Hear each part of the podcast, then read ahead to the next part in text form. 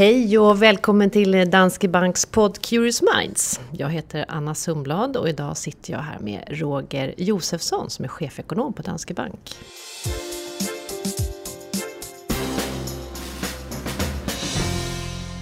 Tänkte vi skulle prata lite om kontraktsteori. I helgen så gick ju Nobelfestligheterna av stapeln och eh, Oliver Hart och Bengt Holmström som tilldelades ekonomipriset för sina bidrag kring forskningen om kontraktsteori tog emot sitt pris.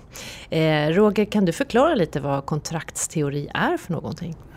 Ja, det är faktiskt precis just det det låter som. Det handlar nämligen om kontrakt i alla dess former. Från de allra enklaste handslag över till de mest komplexa eh, flersidiga dokumenten. Eh, det, det Hart och Holmström har försökt att göra i sin forskning har handlat mycket om att försöka bena ut hur man skriver kontrakt på eh, bästa möjliga sätt. Och vad som utmärker ett gott kontrakt i olika situationer och sådär. Vilka områden, kan du ge exempel på områden? Eh, ja, om man tittar på Holmström så jag tror det är lite lättare. Eh, Hart är nog den mer renodlade akademikern och teoretikern av de två. Holmström däremot, han har brottats med sådana här frågor som eh, hur skriver man kontrakt i finansiella sektorn och vad får det för effekter och sådär. Bland annat handlar det om mycket det som vi pratar om i vardagliga termer också, alltså det här kvartalsekonomi och sådär. Hur, hur, hur undkommer man det och finns det något sätt att skriva in det legalt och så vidare. Men också sådana här saker som försäkringskontrakt och självrisker och den typen av frågor också. Så det, det täcker ett otroligt brett och ett jättespännande område även om det inte är min hemmaplan kanske. Vi pratade lite tidigare om mm. det här i, innan vi drog igång den här sändningen. Så nämnde du om mobiltelefoner, att eh, man hade höjt självrisken där i och med att man byter hela tiden. Just det. Ja, ett, eh, ett problem med många kontrakt är att de försöker reglera liksom hur vi handlar och hanterar var, alltså förhållanden med varandra. Och det som ett försäkringskontrakt gör det är att försöka säga någonstans att jag, eh, jag vill gärna ha ett skydd för någonting. Jag vill ha en försäkring just. Men samtidigt får det inte vara så att en försäkring blir så, vad ska vi kalla det, bra eller så attraktiv så att jag helt plötsligt kan börja utnyttja det här systemet. För då har vi det som ekonomer kallar för moral hazard. Och moral hazard i det här fallet är ju till exempel att eh, vi ser ju i statistiken att det är väldigt många såna smartphones som går sönder dagen innan man släpper eller dagen efter man släpper en ny mm. iPhone till exempel. Och det är för att folk tänker, men vad bra, då kan jag ta de här pengarna, och så kan jag, alltså försäkringspengarna och så köper jag en ny istället. Så därför har vi sett då till exempel att självrisken på till exempel en iPhone har gradvis höjts de senaste åren. Så det är ett typexempel på det när man justerar kontrakten. Mm. Smartphones och försäkringar. Mm -hmm. Vad tänker du kring den finansiella branschen och kontraktsteorin? Hur kan man tillämpa den där? Ja, en sak som slår mig när jag läser om Hart och Holmströms forskning, utöver det jag, eh, lilla jag kände till tidigare, det är ju att mycket av det går på tvärs mot liksom någon form av eh, gängse praxis. Och när det gäller finansiell sektor och finansiella marknader, inte banker generellt men finansiella marknader, så är det väldigt mycket fokus på bonusar. Och det som eh, framförallt Holmström har visat är ju att bonusar funkar inte speciellt bra i den här typen av miljöer. Utan Varför här, inte det? Nej, därför att du har väldigt stora risker inblandat. Eh, så individen får, får väldigt mycket ansvar. Och har man dessutom då kopplat till någon stor alltså någon incitamentsprogram som gör att man kan få väldigt hög utväxling, då gör det, eller finns det en risk för att helt enkelt individerna tar alldeles för hög risk. Eh, vilket då är till förfång för aktieägare och företag och sådär. Så det försöker man då, borde man egentligen försöka motverka. Och då är det bättre, menar eh, Holmström på, att, eh, att ha fasta löner helt enkelt. De kan ju förvisso vara höga så att säga, men de ska hellre vara fasta än ha en stor rörlig andel. Tror du att man eh, så småningom kommer att fastställa ett eh, bonussystem som, som gäller eh, globalt? Eh, nej, och det, och det är precis en av de saker som faktiskt Hart och Holmström tar upp också. Det är nämligen att man måste, komma, man måste sätta alla kontrakt i sitt sammanhang. Så i olika miljöer, eller olika tider, i olika kulturer så ska man ha olika typer av, av, eh, av program och olika typer av kontrakt. Och i Sverige till exempel så eh, ser det säkert helt annorlunda ut än vad det ska göra i USA eller i en utvecklingsekonomi och så vidare. Så mycket av det handlar just om när ska man använda den här typen av kontrakt. Och här i deras forskning finns det också mycket annat som är jätteintressant. Du har diskussionen om eh, privatisering av, av skolor, eh, välfärden och så vidare som ju också tas upp i deras forskning. Nu är det inte så att det finns en enda lösning som sagt var men man kan väl säga så här mycket att generellt så pekar väl mycket av det som de säger att man kanske ska vara försiktig med att privatisera allt för mycket eller i alla fall vara väldigt noggrann med vad är det man privatiserar. Vad kan hända då? Om man Ja, går över gränsen? Ja, de har ju några exempel med amerikanska fängelser till exempel som varit väldigt, eh, man hade en väldigt stark privatiseringsvåg och fortfarande har väldigt många privata fängelser. Och där ser man att det blir sånt extremt stort kostnadsfokus på fängelserna. Så att fångarna helt enkelt får illa. Nu är det säkert inte många som bryr sig om det men till och med i USA så tyckte man då att nej, men det här går för långt.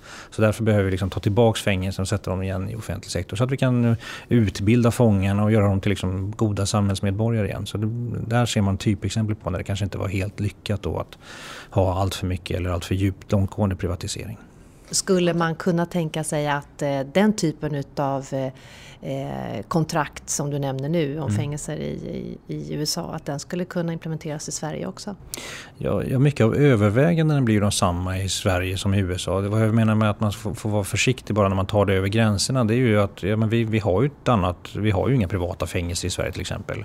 Så här är klart att här måste det regleras på ett annat sätt. Alltså här handlar det mer om hur staten eh, förhåller sig till, till eh, Kriminalvårdsverket heter det väl nu för tiden eh, och så vidare. Så där har man en annan typ av kontrakt kanske där man då snarare kanske ska ha ett högt kostnadsfokus. Så, det, så återigen, det, det är väldigt, väldigt där, beroende av omständigheter. Men det är klart att det finns kontrakt som spänner över gränser. Du, mm. du, har ju en massa handelsavtal och andra saker. Framförallt de här senaste som det har varit så mycket snack om efter Trumps seger. De är ju jättespännande för de handlar ju mycket om liksom, eh, att det ska bli, bli någon form av social välfärd av handelskontrakt eller handelsutbyte också. Hur ska investeringar och så där fördelas mellan olika länder? Och så, där. så det finns fantastiskt mycket i, i deras forskning som vi kan använda oss av idag. Så det här är ett exempel när faktiskt Nobelpriset eh, är eh, användbart liksom till dagligdags. Och det tycker jag är jätteroligt. För här har vi liksom någon form av verktyg för vad är det vi ska tänka på i olika situationer. Det är ganska abstrakt så det är svårt att, att göra det konkret förstår jag. Ja, ja visst är det det. E, e, ett exempel kan ju vara, vi pratar om det här med, eh, med fång, fångvårdsanstalter och så vidare, men man kan ju skolor också. Har man, eh, det är väldigt lätt till exempel att man när man ska utvärdera skolor generellt att man fokuserar väldigt mycket på provresultat eller såna här PISA-rankingar och så vidare. Men då är ju risken att man, man får lärarna att fokusera just på det om man nu har ett väldigt tydligt belöningssystem för lärarna och för, kanske för, för skolföretagen.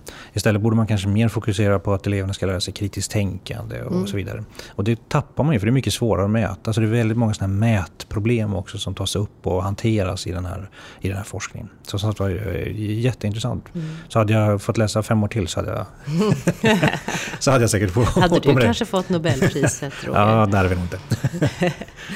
Eh, men du, vad, vad, blir nästa steg i deras, deras eh, forskning tror du?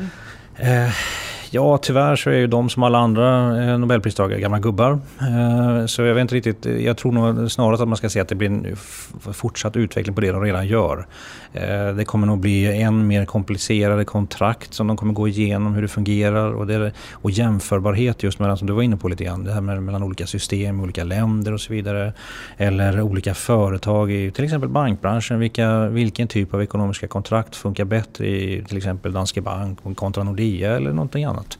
Den typen av frågor kommer säkert bli eh, än mer fokuserat på. Tror du att de kommer rikta in sig på några mer specifika områden och, och borra sig ner lite mer i till exempel finansbranschen eller i, i eh, vård och omsorg eller?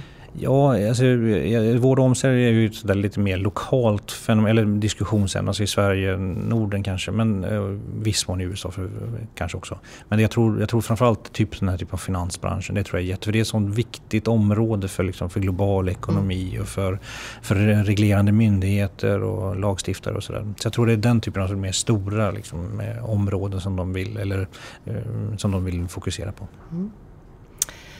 Till sist Roger, mm. eh, vem eller vilka skulle du se som nästa års pristagare? Har du några heta tips? Ehm, ja, eh, jag måste säga vi, vi, vi, har ju alltid någon sån här liten intern vadslagning innan och jag förlorar alltid när vi gör det på jobbet. Så jag, jag vet inte riktigt om jag kommer, eh, ska göra det. Men Paul Romer är en av mina favoriter och har varit länge.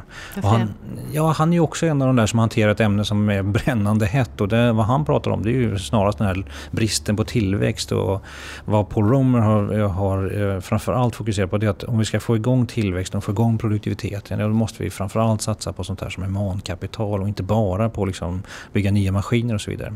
Mera mjuka värden? Mera mjuka värden men samtidigt har han ju visat i sin forskning att det faktiskt betyder någonting. Och på 10-15 års sikt slår det igenom och så får vi en starkare tillväxt. Så det är jättemycket viktiga faktorer. Det är framförallt någonting som krävs nu tycker jag i termer av både liksom den här demografiska utmaningen och då pratar vi inte bara om eh, jätteproppen Orvar eller vad det kallas för någonting. Utan också att vi får in många nyanlända och hur viktigt det är att de faktiskt också utbildas upp till en nivå där de kan bidra starkare eller mer till samhället. Mm. Så jättemycket intressanta frågor och också en globalt viktig fråga. Vi får se vad Riksbanken kommer fram till nästa år. Mm, det får vi göra. Tack Roger. Tack Anna.